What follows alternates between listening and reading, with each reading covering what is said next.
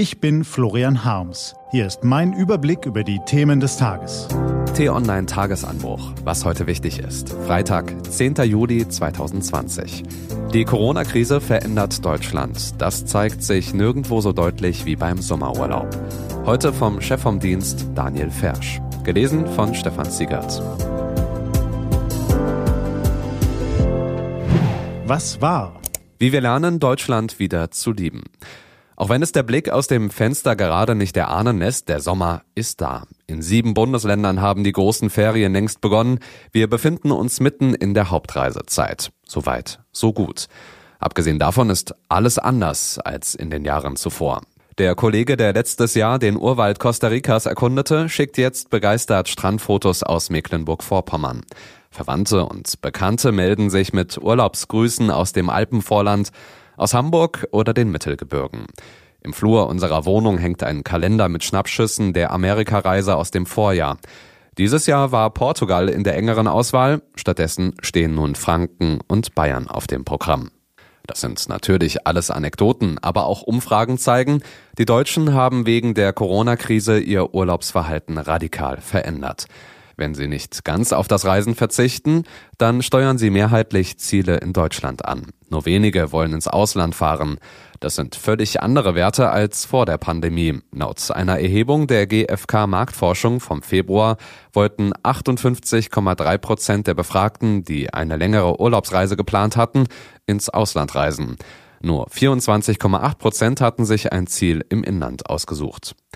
Viele Deutsche befürchten, dass sie ihren Urlaub wegen Corona-Beschränkungen nicht richtig genießen können, dass sie sich am Reiseziel infizieren oder dass sie nach ihrer Rückkehr in Quarantäne müssen.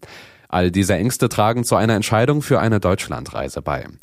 Auch wenn wieder eine ganze Reihe vorwiegend europäischer Reiseziele zugänglich sind, lässt sich die Situation dort nur schwer einschätzen. Aus vermeintlich sicheren Regionen können schnell wieder Hotspots werden, wie das Beispiel des Nordosten Spaniens zeigt.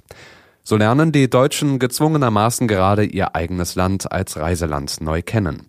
Vor allem die Küstenregionen und die Alpen scheinen bisher den größten Andrang zu verzeichnen. An der Ostsee sind manche Ferienwohnungen bis Weihnachten ausgebucht. Aus dem Allgäu wird ein reger Urlaubsbetrieb berichtet. Vielleicht stellt der ein oder andere auch dabei fest, wie viele schöne Ecken es hierzulande gibt und dass es für einen gelungenen Urlaub nicht unbedingt nötig ist, nach Thailand oder in die Karibik zu fliegen. Vielleicht wird aus der Feriennot ja auch eine große Ferienliebe. Es wäre nicht das schlechteste Ergebnis dieser Krise. Was steht an? Die T-Online-Redaktion blickt für Sie heute unter anderem auf diese Themen. Rund 2,8 Millionen Menschen überleben im Nordwesten Syriens nur dank internationaler Hilfslieferungen. Heute läuft eine Resolution aus, die es den Vereinten Nationen erlaubt, Hilfsgüter in die nicht vom syrischen Machthaber Bashar al-Assad kontrollierte Region zu bringen. Eine Neuregelung scheiterte bisher am Widerstand Russlands und Chinas. Nun haben Deutschland und Belgien einen Kompromissvorschlag eingebracht, über den der UN-Sicherheitsrat bis heute Abend abstimmen muss. In Portugals Hauptstadt Lissabon wird im August die unterbrochene Champions League-Saison in einem Finalturnier zu Ende gespielt. Heute wird in der Schweiz ausgelost, welche vier Paarungen sich ergeben. RB Leipzig ist bereits für die Teilnahme qualifiziert. Der FC Bayern muss noch sein Rückspiel gegen Chelsea ausspielen. Und Bundespräsident Frank-Walter Steinmeier ernennt heute Ines Hertel zur Richterin am Bundesverfassungsgericht.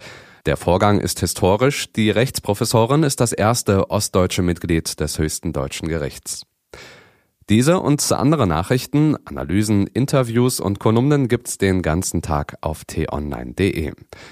Das war der T-Online Tagesanbruch vom 10. Juli 2020. Produziert vom Online-Radio und Podcast-Anbieter Detektor FM. Den Tagesanbruch zum Hören gibt's auch in der Podcast-App Ihrer Wahl, kostenlos zum Abonnieren. Ich wünsche Ihnen einen frohen Tag. Ihr Florian Harms.